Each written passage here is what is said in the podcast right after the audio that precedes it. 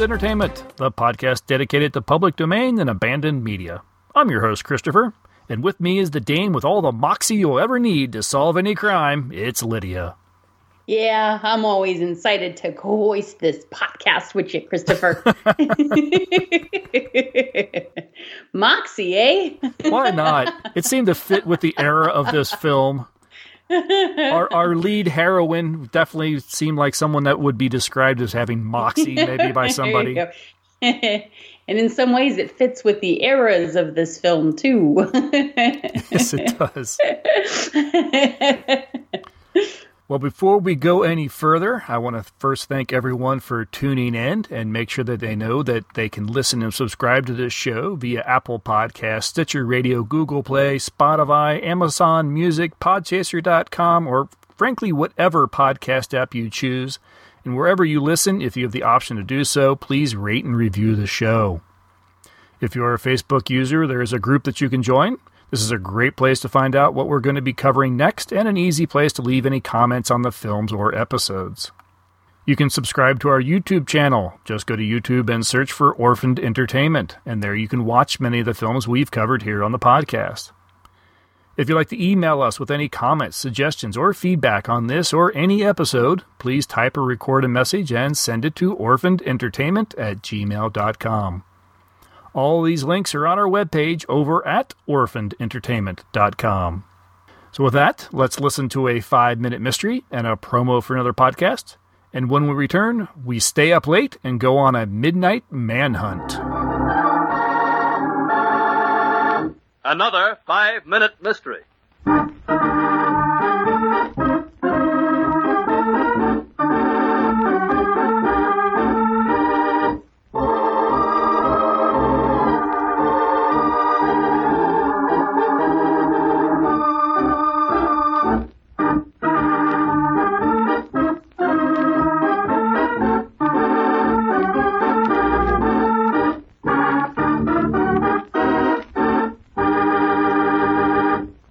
Over the loudspeaker system in Manor Hospital, a voice has been calling for hours. Dr. Cabot, please report to Dr. Reisner's office. Dr. Cabot, report to Dr. Reisner's office. Dr. Cabot, report to Dr. Reisner's office.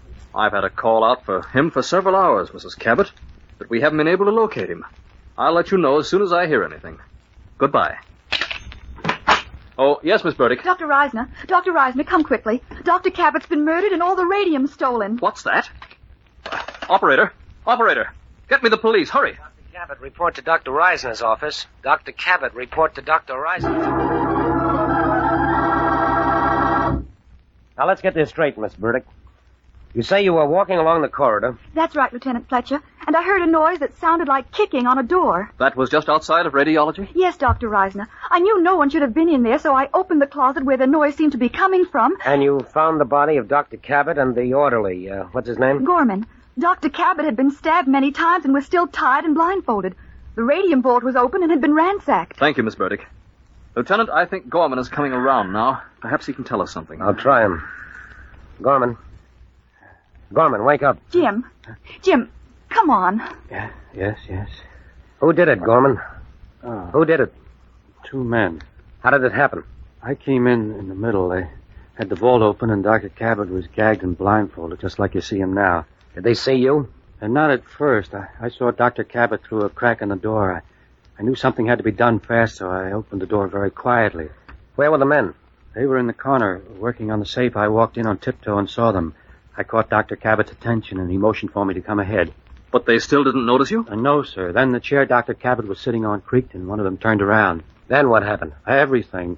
First they grabbed me and bound and blindfolded me just like Miss Burdick found me, and then Dr. Cabot began to struggle. Did he get loose? No, Dr. Reisner, but for a moment it looked as if he would. They got very panicky and stabbed him with a scalpel. Both of them or only one? No, it, uh, it was the younger one. I see.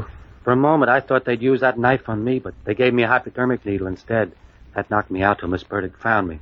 Do you think you can describe the men, Gorman? Oh, sure, uh, but do you mind if I rest before I do it, Lieutenant? Never mind, Gorman. I won't let you overtax your imagination. Instead, I'll arrest you right now for the murder of Dr. Cabot. Why did Lieutenant Fletcher arrest the orderly Gorman? In a moment, he'll tell you himself. But first, Well, hi there. I'm Kayla, the host of Strikes My Fancy podcast. Have you ever wondered why we dream? Maybe you're struggling with your mental health and you need some guidance. Or perhaps you just enjoy listening to people chat about things they love. Strikes My Fancy has all of that and more. With rotating series and new and exciting guests in each episode, I keep it fresh, entertaining, and educational. Come explore with me and discover what it is that strikes your fancy. You can find my show on strikesmyfancy.podbean.com or Apple, Spotify, pretty much anywhere that you listen to podcasts. I look forward to you being a part of my journey. Hey there. Do you like movies, cartoons, video games, anime, and everything in between? Then we have a show for you. The Four Nerds by Nerds podcast. Every week, Josh and Ben bring you all the latest and greatest in movie reviews, news, commentaries, interviews, special guests, and tons of bonus episodes. New episodes come out every Monday. We also make great nerdy content on our YouTube channel. You can find our show anywhere podcasts are found. The Four Nerds by Nerds podcast, your one stop for all your nerdy needs. Stay nerdy, my friends. And now, let's see if you listen to Gorman's story as carefully as Lieutenant Fletcher did. But, Lieutenant, I don't see how you knew Gorman wasn't telling the truth. Gorman said that when he entered the vault, Cabot motioned for him to come ahead, but Cabot was wearing a blindfold. Later, when Gorman was supposed to have been blindfolded and tied, he described which of the two imaginary robbers murdered Dr. Cabot. When I heard that, I knew that the blindfold, that blindfold, was just a gag.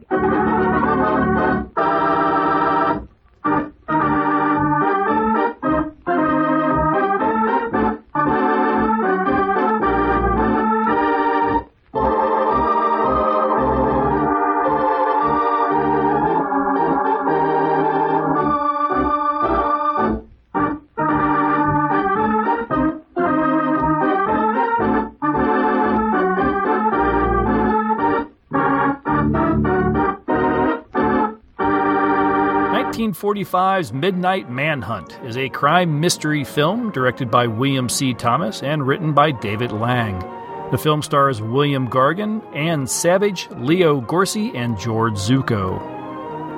Professional criminal Joe Wells has been in hiding for several years. He resurfaces along with a pocket full of diamonds.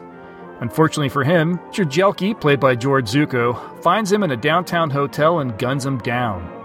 Thinking Wells is dead, Jelke takes the diamonds and leaves Wells in his room.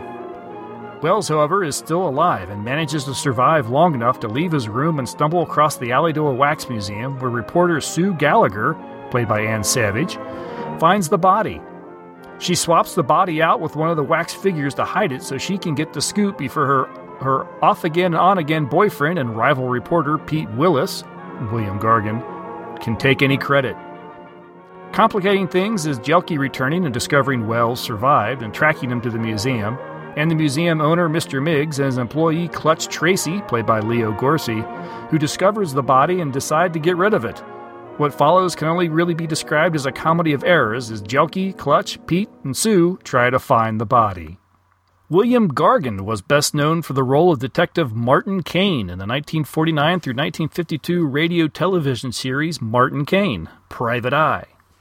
It aired via radio and was simultaneously a television series on NBC. He also starred in 39 episodes of The New Adventures of Martin Kane in 1957. This was neat. Before his radio and film work, he was a salesman for bootlegged liquor to speakeasies, and then later on, an actual detective. Thought that was pretty cool. that is. That yeah, his works. father, his father apparently was a detective, so I guess he uh, I guess once the speakeasy thing dried up, he followed in his dad's footsteps. Ann Savage is most well known for playing the femme fatale in the 1945 film noir film Detour. She only really worked in film and television through the 40s and early 50s before leaving the industry altogether. She did enjoy a brief comeback in 2007 when Canadian filmmaker Guy Maddin cast her as his mother in his film My Winnipeg. Maddin has stated that he cast Savage because she, quote, would have scared the pants off Bette Davis, unquote. My Winnipeg was critically acclaimed and won prizes from both the Toronto Film Critics Association, the San Francisco Film Critics Circle, as well as the Best Canadian Feature Film at the Toronto International Film Festival. Now, Leo Gorcey is famous for portraying the leader of a group of New York kids known variously as the Dead End Kids for seven films, seven films between 1937 and 1939, and 21 East Side Kids movies between 1940 and 1945 as Muggs McGinnis or Maloney, depending on the film, and as Terrence Alu- Aloysius Slip Mahoney in 41 Bowery Boys movies between 1946 and 1956. Gorcey was famous for his use of malapropisms, which are on full display in Midnight Manhunt, and that is no exasperation. we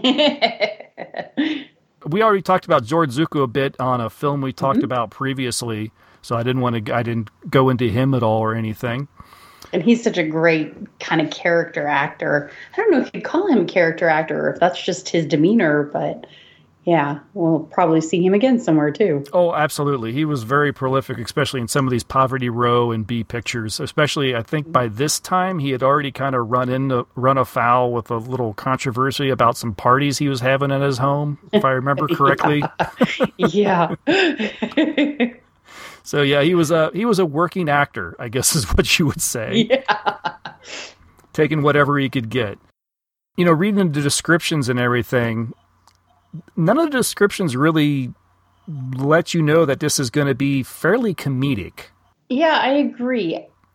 I, I think it came up as a, a comedy it, it, that some somewhere it said this is a comedy, and hmm. so I knew it would be a comedy. But from reading the synopsis and from looking at a little bit of it, you don't realize it's a comedy, and it's not actually even shot as a comedy. It's shot as a straight detective film. I don't feel like the there's a whole lot of you kind of get a, a different feel for angles and things like that usually when you're into heavy comedy. And this is filmed more like a straight detective story or Yeah. you know newspaper story, I suppose. I, I kept seeing it as a crime film or a mystery film. I don't remember. I could be wrong and I could just be mistaken. But when I sat down to watch it, uh, especially even you even look at like the poster, and it's got Midnight mm-hmm. Manhunt and George Zucco's there and he's looking all mean and there's people cowling in the background. I'm like, okay, all right, this looks like a legit, you know, it's good. Might be a little dark, maybe shadowy, you know, to see mm-hmm. what goes on. And I was actually looking forward to seeing Leo Gorcey as something other than like a Bowery boy, which is all I really know mm-hmm. him for. that wasn't to be. he was pretty No. much exactly what you expect Leo Gorcey to be in this movie, and that kind of took me out of this. I was like, oh, I don't, I don't like this one as much because it's, it's just played up for comedy too much in too many places. Well, and I was a little confused coming into it. I I'm not super familiar with Leo Gorcey. Of course, I know George Zucco, and uh, the other actors in this are not. They may be prolific, but they're not. Uh, you know, they're they're not huge names that you would usually catch. So going into it, it takes a little while actually before William Gargan's character Pete Willis is even introduced, and I kept you know going into it not really knowing what the storyline was going to be. I thought at first that Leo Gorcey was going to be Ann Savage's love interest, and I thought this can't work. Like, how is this guy not. the hero? Yeah, I was so confused why he was the the lead man in this. Well, he's not technically, but uh, it, it takes a little while to get around to introducing the lead man on it. So I, it so it was a little bit confusing for me at the start. I like the way the film begins. I mean, it really jumps right into it. I mean, you see the guy, he's in the hotel room, and the guy comes in. There's no dialogue whatsoever. No dialogue. and it's just something's going on, then bam, a gun fi- the gun fires, and yeah, it's probably a good two three minutes into the film before anyone says a mm-hmm. word. Like, an, mm-hmm. all right, which is all- great. You don't get that very often. I think, especially at this time period, but even anymore, usually have you know some explanation, or you know, like they do in Casablanca, you've got a a card explaining you know some of the information about the location or whatever.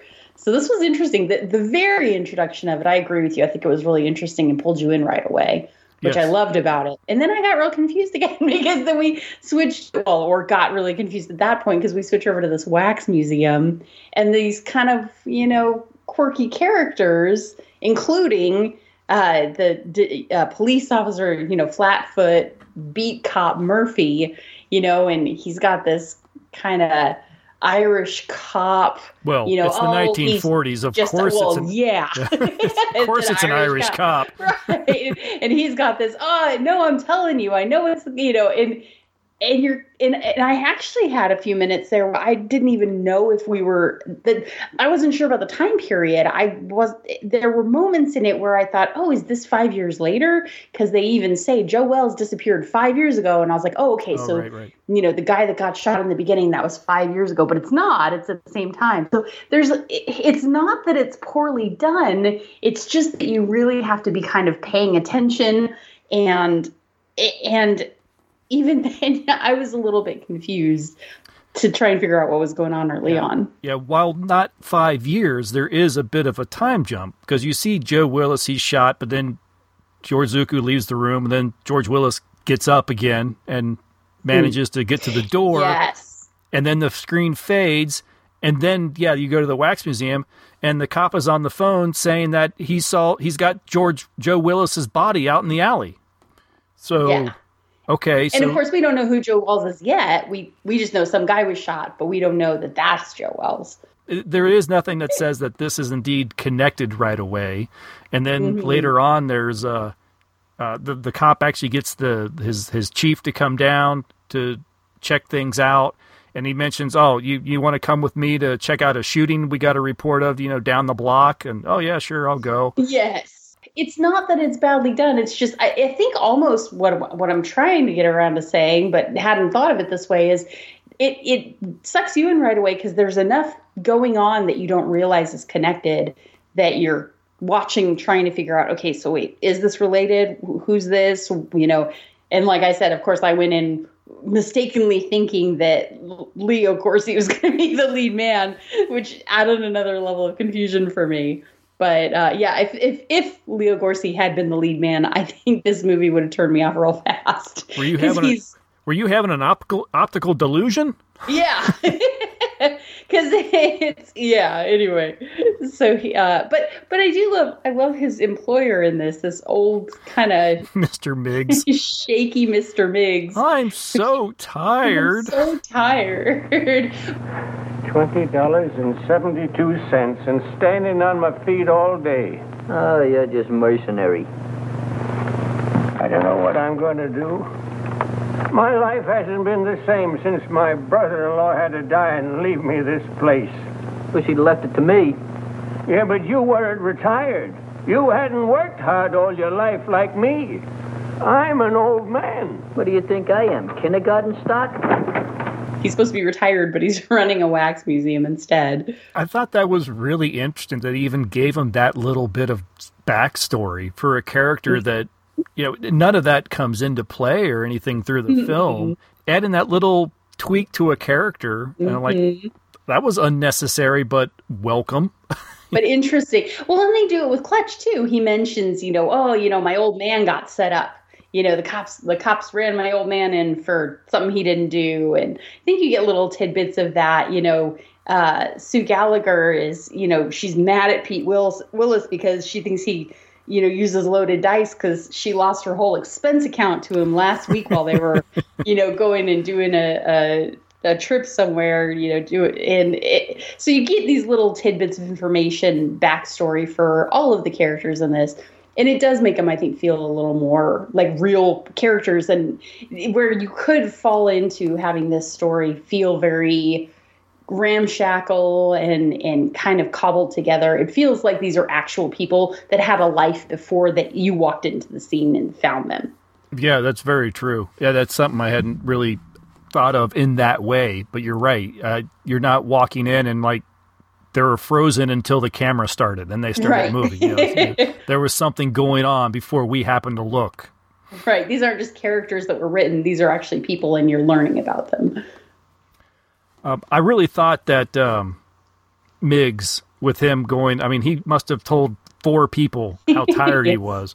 And I really thought, I admit, I thought that was a gag or was building up to a gag that didn't happen. I thought, you know, this this is this guy's going to fall asleep somewhere in the museum. he should have. And, like, that would have been so great. the next the next day, someone's going to come by, some kid, you know, who's this supposed to be? You know, yeah, you expect him to show up somewhere. Yeah.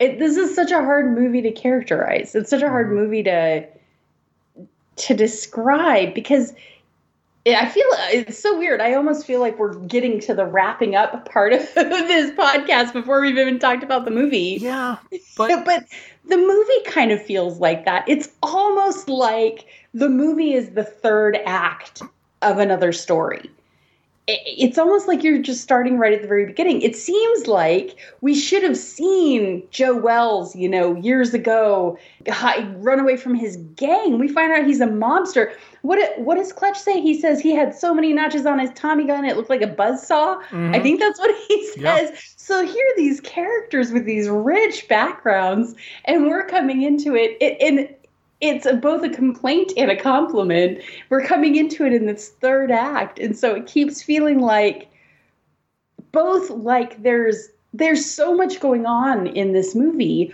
but it also feels like there's so much more that I would like to have seen before this movie ever started. Jelke tells that tells him too uh, that he's like he represents some uh, South American diamond consortium or something like that. Yeah. That they want these diamonds that uh, Jelke ran off with. I'm like, okay, there's got to be more to that story. right. There's so much. I feel like this is like, of course, today they would have made it an unnecessary trilogy, but in this time, it could have been. This is only an hour and six minute movie, and it feels like there's like a whole other half hour of maybe building Sue and Pete's relationship because we come into it when they're already fallen out. And he keeps trying to kind of like come on baby come on baby. And she's like no you know? And it's like but i but i had a hard time engaging with that because i i had never seen them working well together. And so i wasn't i was never rooting for them to get back together. So Mhm. there were missing chunks in this. While we have this history you don't get to kind of ease into the story. It just thrusts you into it where you're at. And so it feels a little it feels discombobulated but it's not badly shot. It's not badly directed. It just feels like you're coming in in the third act. Every time they walk off screen, they're going to the other movie. it's Rosencrantz and Guildenstern did. Who knew? They've already done it. it does feel, it, it is funny because every time they walk off screen, they're going to do something really important, like hide the body, and you never see them hide the body. it's just people continually looking for the body. And maybe that's what this is. It's a hide the body movie where you never see anyone hiding the body. You just see people looking for the body. Right. And, and then and then maybe mentioning where they put the body. right and then somebody going to look for it there and it's not there again yeah. so it is funny it's it's it's weird because it doesn't follow the typical pattern that we expect for a hide the body film Right. or for a you know comedic romance or for a slapstick comedy. It's like it's got little bits of all of these things in there but it doesn't follow the prescribed route and so you're always kind of a little a little on edge. Now it keeps you interested i think but it also doesn't follow that pattern you expect so you never quite get comfortable with it. I think for me, some of the comedy aspects, you know, you said slapstick, and that's really what it feels like with Leo Gorcey's character. Mhm. and him and uh, Miggs and the stuff. That to me is what kind of like really kind of pulls me out of this movie. I think I would um, enjoy watching everybody do, go about what they're doing if we didn't open the movie with almost entirely comedy. I mean, it's a good 10, 15 minutes of people effectively telling jokes. You know, we got Mhm. Leo Gorcey doing his little, you know, mangling the English language, and and Miggs talking about how tired he is, and and both of them, or uh, I should say, um, Clutch, you know, giving the cop grief. Um, Mhm. and getting shocked with his electric chair gag right, and right, right. there there and then finally, finally, Ann Savage uh, or Sue Gallagher walks in. Okay, and and suddenly she's like the the first like serious character that is hmm. stepped on set. And I tell you, it was him. Ah, uh, sure, I'm sure. Say, what is it? What night? I'll wait for you. Just too bad. Murphy, I'd advise you to see an optimist. Very funny. You'll go home, Miggs. I'll lock up after you. I wouldn't trust him, Miggs. Not in his condition. I don't mind waiting. Is there anything I can do? No, I just gotta wait around here till Lieutenant Hurley shows up, then we'll be out of here in a couple of minutes. It's broken down rubber heel. Why don't they detach him off the force? Why don't you shut up? Well, I hope you'll all be out of here soon. I'm very tired. What do you think I am? I'll bite. What are you? Well, if it ain't Joe Typewriter herself. Oh, Miss Gallagher, there's been some kind of uh, trouble. Hey, Gallagher, give me a match, will you? A twerp like you smoking that. Big things sometimes come in little packages. You'll keep on, they'll make you a moron. Junior grade. Think you can afford this? What's the trouble? I really don't know. Uh, how'd you do today? Any better? Any better. Imagine. Just because I lost my expense account in a crap game, they put me on a leg job in some corny police station out in the sticks. Who? My paper. For crying out loud, aren't you listening? Oh, this is Miss Gallagher, Mr. Murphy. She lives upstairs over the exhibit. A flea bag renovated into an apartment. Hey, got another match? Just when you give me his damage. Beat it. I think it's a nice little place you've got upstairs. As places go. Oh, don't mind me tonight, Mr. Miggs. I'm just mad at the world. She's a reporter. But you wouldn't know it. You're a disgrace to the Chronicle, they said. We're going to teach you a lesson, they said. Get that, will you? They're going to teach me a lesson. Me, the one who covered the Gardner Stanley hanging. And how about the Kingman fire? I even had the newsboys crying. I wasn't crying. You. I'd actually kind of like to see this. I mean, is she a good reporter, and is she just being because it's the 1940s and she's a woman? I mean, you know, mm-hmm. what is going on with her exactly? So mm-hmm. we don't really know. Is it warranted for her to want to get this scoop? You know, wh- mm-hmm. you know, what's really been happening with her with the paper? Mm-hmm. Yeah, I totally agree. Yeah, I absolutely agree with all the things you just said. I'm not even going to repeat any of them. yeah, great. Just don't know about her character, whether I even buy her character because I just I'm, I'm, I'm trying to find it hard to. into- We're coming in at the third act. Yeah, and so we don't we don't know if we should believe her. We don't know if she, any of the things that you just said that I'm not going to repeat. and the same goes with and you mentioned it too the the relationship between her and Pete and yeah mm-hmm. Pete comes in kind of being Mr. Manhandling you know doing the mm-hmm. well obviously it's just it's just on hold we're obviously going to get the back together and like dude you're you know walking on the creepy factor here yeah, good luck with that, dude. Yeah. Yeah. yeah and as soon as he walks in the room with her he's got his arms around her I'm like mm-hmm. dude back off She's already said no, man. No means no, right?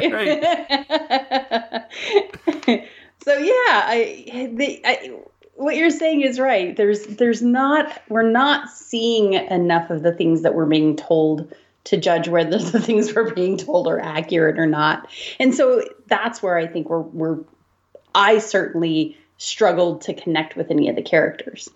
There just was every everything is hearsay without me being able to confirm it, which makes it makes it kind of hard to connect. there was even moments where you um, are told how clever the people are, but we don't get to see them being clever. Mhm. Yeah.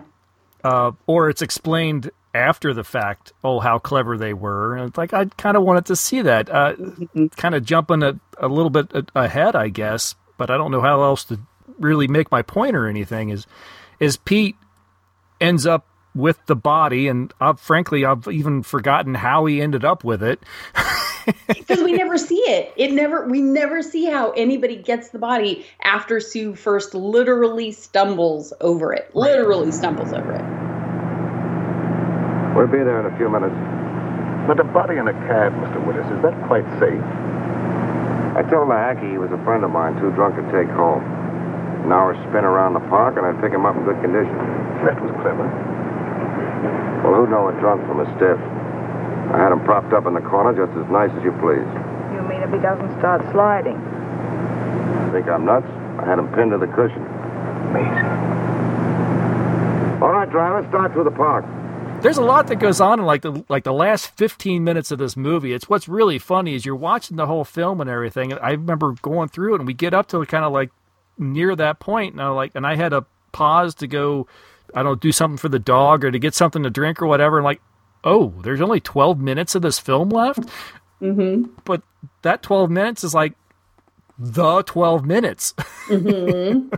It's not the I, it's I think it's not the movie that I expected there and there are a few things about it that as we're talking about it bother me. We've already talked about how sue and pete's relationship is dubious let's call it. problematic yeah. Problematic it's difficult to quite grasp or mm-hmm. believe but then there's an awful lot that goes on. I feel like sue is the person in this movie that is prob is the most likely to be clever uh, possibly except for Jelke who of course you know you know, spoiler is is bad guy. if you didn't know well, from the we saw him kill seconds. someone in the first minute. I think we knew. if you didn't notice, but it feels like she. It's it's interesting. For when I was watching this, I thought I actually thought she was trying too hard to be Barbara Stanwyck which and I don't I don't have any comparisons for them. I don't have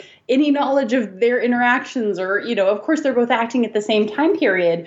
Maybe Sue Gallagher or maybe Ann Savage had that I mean, you know, no, Barbara Stanwyck's around for you know since the 30s she's been around but it was really weird because it felt like the movie was trying so hard to make her barbara stanwyck who's of course this powerhouse just this fabulous strong female and in the process of this movie, uh, she gets she gets double crossed. She gets literally pistol whipped. Mm-hmm. She gets uh, manipulated by her ex boyfriend, and everything that goes on, she gets fired and and and literally told I should have known better than to hire a woman, crazy woman report. There's a lot in this movie that I'm going, I'm so confused. This is the character that of anybody I would expect to actually be the really clever, intelligent one. But then it's the the movie pulls this it's almost like a Deus ex machina. Like it's like it takes all of the parts that should have been Sue and makes Pete do them. Yeah. And Yep. and it feels like in any any other movie Sue would have been the one. It, it's almost like why did they even bother to put Sue in here except to just browbeat women? Which I say it from time to time. I am not a, a you know a flag waving feminist, but at some point you have to kind of look at a movie and go. How many more times are you going to beat up this poor woman? She's not an idiot. what is? And it's almost like they were like, Uh, it's almost like they wanted Pete and Sue to be the same person to start with, but then they were like, "Oh, we better throw in a romance just to keep people hooked." It, and it would have been, I think, maybe even a better movie if they had just taken the romance out of it and just had one person, you know, doing all the doing all the things. The result, though, is this weirdly dysfunctional relationship that is actually extremely uncomfortable. the more I talk about it, the more uncomfortable I am with it. That's one of the things I was kind of hoping for. I don't know if I was ex- went in with expectations, but I was hoping after reading the synopsis about you know the woman trying to find the murder, do do this and do that before her, you know, her her boyfriend rival reporter. I'm thinking, okay, good. So we're going to have like an intelligent woman reporter. Mm-hmm. She's just she's just a reactionary character. I mean, she Yeah.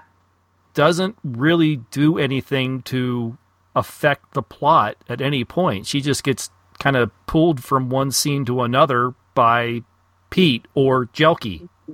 And I feel like it's a failure to use her character. I think I think they had the opportunity to make her I think she already is maybe maybe Ann Savage was too much for this role. Maybe that's what it was. If she had come in as kind of a ditzy blonde reporter, this would have made a lot more sense. But she's not that kind of ditzy character. A ditzy character you'd expect, oh yeah, maybe she thinks it's a good idea to steal a body because she's not all that bright. But but Sue is supposed to be really smart. But then, you know, oh well, you know, she wouldn't let a guy knock her out. But like a ditzy blonde girl, you would expect her to kind of be pulled around. I, I don't mean specifically a blonde, obviously, but I mean that character. You would expect that. But since they bring in this really strong woman instead, it's very confusing. So I, I maybe this is a little bit of a miscast, and it should have been somebody a little more um, like Betty Grable or somebody that's a little better at that kind of kind of wishy washy character. She needed to be a character that was more in tune to being a sidekick. Yes, and Yeah. and what what happened is instead of Pete being the strong guy and coming in and fixing everything, which is I think what they w- tried to make happen, it ended up feeling like he was kind of skeezy and was like pushing this, like creeping around this really smart woman that she just gets sidelined and and sidelined. So I I do wonder now that we're we're talking about this, it seems almost like it's a bit of a miscast, like she's too much for this role. Now, if you just look at the story, you're right. You could have easily erased Pete, and everything Pete did, Sue could have done. Mm-hmm. Or, like you were said, vice versa. Or you could erase Sue and just give Mhm. everything to Pete. Yeah, you Mhm. didn't need the two of them. You didn't need this relationship, which felt very forced, especially It since he was like forcing himself. Forcing himself. yeah. uh, yeah, that it really it, it it becomes almost distracting because you do suddenly feel like you've got this ex- extraneous character. Like why Mhm. why are you here? Even even Clutch knew when to disappear. you know, or the character of Clutch, they knew when to like, okay, we've had enough for him for a while. Let's take a break. I mean, can you imagine if that if he was a tag along through the entire film? Oh, goodness. And it's funny now that, like, as we're talking about this, thinking through all the things that happen, even kind of the end is that they wrap it up and, you know, and, and deal with Jelke and all of that. I'm thinking if that had been one person instead of instead of Pete and Sue, this would have been a funnier, more interesting movie. You would have had instead of having two characters that are at odds with each other, you would have had this like really intelligent like interesting character. Instead, you kind of end up with these two characters that you're like, ooh, what are they? Why are they even trying today? it, it, it creates more problems than it solves. And I think it would have been really neat. I mean, George George Zucco is a he, he's one of those actors that kind of has a presence on screen. Oh yeah, he's great. I and Jelke, you know, his character of Jelke was was no different. I mean, how cool would it have been to see him having to play off against Sue? Mm-hmm. You know, when she starts doing, well, if she were doing Pete's role and trying to doing the little machination, well, yeah, I'm looking for the diamonds. You bet, yeah, Mm-hmm. and and and doing all that. And yeah, I put the body in a cab. Oh, and and have have have George Zucco's character there having to have to deal with this. Oh, work oh, through it. Oh, wait, this this this broad's got moxie. yeah. And, and instead, you literally have a moment where she tries to leave the film and they tell her, no, you're getting in the cab with us. Yes. Unfortunately, kind of missed potential. I think. hmm I think so too. E- either missed potential or or overcasting, which is unusual. It's not. I don't feel like it's super often that you get a character where you're like, man, that that actor was just too much for that part, or maybe there were just too many people for the parts. Maybe there were too many people for the plot. Is you know the alternative. But Yeah, this there- is this is an interesting situation. Yeah, there are times where the film feels a little crowded. yeah, yeah. You just like the cab. All four of us aren't going to fit in this cab. Somebody should have said that in the Will beginning manage. of the movie. Yep. Yeah, That is kind of funny. well, it is interesting. I'm not going to get too into it, but I I, the, I liked the story overall. I liked how it wrapped up. I thought, you know, there was a little bit of, of humor at the end of it that didn't get. I I was a bit disappointed with Leo Gorcey. I felt like he was either too much or too little the whole time. There's a movie with Bob Hope, uh, The Ghost Breakers, and his sidekick in that has a lot of those facial reactions that we see Leo Gorcey doing, but they're funnier. And with Leo Gorcey doing them, it's like it's meant to be funny, but you never quite buy him as being as stupid as he's pretending to be. And so when he does those big reactions, it, it comes off as intentional humor instead of just humor arising from the moment. So there's he he was a little bit of a problem for me in this in mm-hmm. this role. I loved Miggs. I think that Charles Halton was perfect. I I wish I would love to see him again. I would love to have seen a little bit more of him in this movie. He didn't really have enough of a role to be in it any more than he No. was. But you know him him getting picked up by the police and running into Ann at the police station, you know, it it kind of cracked me up. This, this this little old man, and they're like, "Oh, you must have killed this gangster." Yeah, you better get here right away, Hurley. Something just broke on the Wells story. That's right. A guy named Miggs. Complete confession. Snatching bodies. I didn't confess anything. I just said. You said you stuck the corpse of Joe Wells in a freight car, didn't you? Mr. Miggs! What, what did you do? Oh, Miss Gallagher, I'm so glad to see you. Oh, don't tell me they think you're the guy. Oh, it was horrible, just like a nightmare. I had no idea I was going to get in trouble like this. That's what they all say. This ought to be good for murder. What are you trying to do? Crucify him?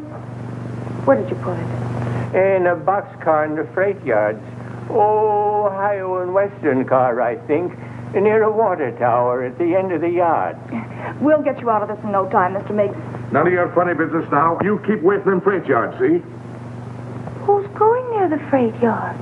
I just want enough time to get to my paper. Take it easy. With my story on page one in the morning, you'll be exonerated in full. I hope so. I'm so tired. There are a lot of good pieces in this movie, but maybe there are too many pieces, which we've already said a couple times. We're just, you know, working out the movie kinks. I find myself with this film not really sure what to make of it. You said you enjoyed the overall story, and yeah, there are elements of it that I, I, I like, but overall, and maybe it was only because I was kind of hoping for a little bit more of an intelligent film that this Mhm. one left me feeling a little bored with it. hmm And I, li- I like the way they wrapped it up. Mm. But yeah, Yeah, maybe possibly. I, I like the fact that it was, you know, someone was being clever. That was a little bit of cleverness off screen. I, I, guess I didn't mind because you were, you had no idea that anyone was like going to be that smart in the film. Maybe, yes. or that Pete was going to actually be that smart. yeah. It never would have occurred to me that Pete would have been that smart. Right. I, I, I think that's where that dis, this disjointedness is. Is you would think Sue would be the smart one because of because the actress. I think she just has that kind of demeanor. mm-hmm. So I'm I'm with you though. I think there there are parts of it. I don't know if I would say bored as much as disappointed. You're right. Uh, it, it, it, I think this is, I think what a little bit of the result of this podcast is we cover movies that have fallen out of copyright. And typically, movies fall, uh, I think in a lot of cases, movies fell out of copyright because they just weren't top notch. Mhm. And I think this is probably an example of that. There, there are movies that stayed in copyright and people remember them. And, it, and I don't think that it's a result of them remaining copyright and continuing to be distributed as much almost as the other way around. If this movie had been a little better, maybe they would have retained the copyright on it. Maybe people would remember it. Maybe it would have gotten picked up by somebody else. But because it it fails a, it fails a little bit on so many levels. It just kind of fell aside, I think. Right. And we have a cast that is a, for the most part, I'm, you know, I, I can take or leave maybe William Gargan. Yeah. But Ann Savage, um, George Zucco, I, yeah, I really want to see these two in a different movie together. Yeah, yeah. You know, so this film has some some good acting, and maybe just not the strongest of story. The story is not as Mhm. strong as the as the cast that they that they assembled. Um, yeah, this is one of those movies where you wish you could kind of like, okay, that's good. Let's try this. Let's try it again. yes, exactly. Yeah, and I don't think there's I, I don't think there's anybody in this movie that I just am like, ugh, I hope I never see them again. Uh, even even the detective, the lead police officer in it, you know, he he's he's fine. He's good. In his part, he's great. It's not as if you can just say, "Oh, this is awful because you know all these actors are bad," and you can't say this is awful because the dialogue is horrible or the you know the cinematography is awful. It's just a little bit of a problem in just a lot of different areas. yeah, yeah, and just overall, like we were saying, a little bit of a disappointment. Mhm. There's really trying to find a better way to describe it, but I think that kind of really sums it up. it had it had a couple twists in it that I that I appreciated. And why does it even have to be a wax museum? I mean, I, well, I thank you, thank you. Literally, the only reason it was a wax museum is because they wanted to do that gag of having a dead guy at a table with a bunch of wax figures. That, and that's it. There's no other good reason for it. It could have been a department store. Didn't have to be anything. It could have been anything but just a broom closet. I mean, honestly, yeah. the big, the thing she she hides the body you know, in the figure with the figures or whatever. In plain sight. In mm-hmm. plain sight. That's fine. But she could have easily just put it in a broom closet. Mm-hmm. Because it's at it the was... end of the day, everyone's getting ready to go home. But then, mm-hmm. you know, Miggs wanders off and then it comes back and that's the gag. Like, oh my God, there's a dead guy playing cards.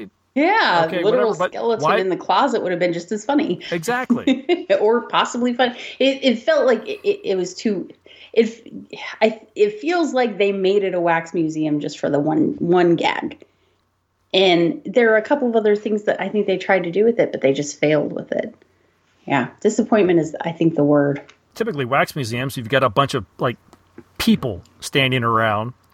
So you're you're you're doing a crime mystery thriller Mm-hmm. Where's the person getting spooked or creeped yes. out by all these figures or, or the person pretending to be a wax figure but isn't actually? And why didn't it wrap up in the wax museum? like you have this great setting where you could potentially have all these great things happen, you know, lots of confusion. And hey, it's a hide the body movie. Why not mistake a wax figure for the body? But they just, uh, it, yeah, there, there wasn't that the whole part part of the plot just completely fell flat. Now, I did want to bring this up. This was something I, I re- watching the movie, and I, I realized that I, th- I thought the um, filmmakers did a clever job of. Obviously, there's probably. I'm sure this was like a Poverty Row type picture. This wasn't a major studio. The budget was probably really Low small. budget. Yeah. yeah. And so they had the set of the wax museum, and they had um, a couple apartments which are probably just stock. I'm guessing if you watch enough movies, you've already you've seen these apartments in countless films. Mm-hmm. So there was moments when you know they're supposed to be outside, and you know this entire thing is probably studio bound. There's no on location right. or anything like that. So to mm-hmm. kind of excuse the fact that they can't show the a, a whole freight yard, they can't show the, you know the the wharf you know when they go to the the ferry or anything like that so they throw in, oh my gosh, the thick fogs rolled in. Like, oh, that was really smart. Comment on it. yeah. like, okay, that was really clever. So the, obviously you don't see everything because there's a big fog, so it just looks like a gray background. I'm like, all right, that was smart. Kudos mm-hmm. to the filmmakers on that one for kind of making do with uh, what little they had. Well, and, and again, it's not that this movie is just a complete failure. You, there, you know, I think we've already touched on the cinematography is not not horrible. The sound wasn't awful. Obviously, there's a, a little bit of an issue with this uh, having some degradation from you oh, know sure. setting wherever it's set for a while. But overall, you're not running into horrible sound. We've had a couple movies where you couldn't even understand what people were saying. Mm-hmm. You, we've had ones where the focus was out and the shot. This was a little okay film movie. But uh, I just totally lost my train of thought on that. no. Sorry. I got had a moment where I thought I'm repeating myself again. you were saying earlier about the public domain films and that the ones that go out of public domain are the ones that are you know more widely distributed mm-hmm. and this one is is no exception i'm sure this is what we were watching as a copy of a copy of mm-hmm. a copy and there are very there are moments where the screen's sort of black and you hear something going on Mm. Who, who, knows? You know, maybe you could see that at one point. Um, yeah, but the sound is actually pretty good um, for this one. There are just a few moments where there are some obvious um, hard cuts in the edits, mm. where you know whatever film that this transfer was from probably broke, and they had to splice it. Yep, but it's just, just, a little bit of a miss. Mm-hmm. Yeah, just a little bit of a miss and there is the the fun little bits of uh, hair that get yeah. into the frame every now and again. Where you you actually get distracted because you're so busy watching the hair, and then you got to back it up and go, wait, what were they saying? because I was seeing this little white jump on the screen. but overall, not horribly distracting, and and not a not a product of the quality of the filmmaking, just No, of no. the time that it's been not cared for. It would be one of those films that would be really fun to see when it premiered. You know, 1945 to actually see it crisp and clean mm-hmm. print would have been really would have been really fun. I mean, this is this is a movie, of course, is made in it was put out in 1945. They were making hundreds of movies every year. These were very quickly made, very quickly put out, and they weren't really. I think they weren't really intended to be picked apart the way we Oh, pick no, apart no. movies these days. So as a as a little jaunt, you know, hey, let's go to the let's go to the pictures tonight. You know, let, let's see what out what's new this week, or you know, if there's something to keep people going. There's no TV, you know, so let's go just see whatever's fun that's on right now. This is not a bad little movie. No, not at Uh, all. That's a very good point. I mean, these films at this time, they were never really even meant to be seen twice. I mean, really. Exactly. I mean, they they Yes. you had a print or two that would tour. They would go into your town. You'd see it for the weekend, maybe two weekends, if it was if it was popular, and then that print would go off to the other town, and something else would move in. so unless you went to the Saturday uh, matinee and the evening showing, but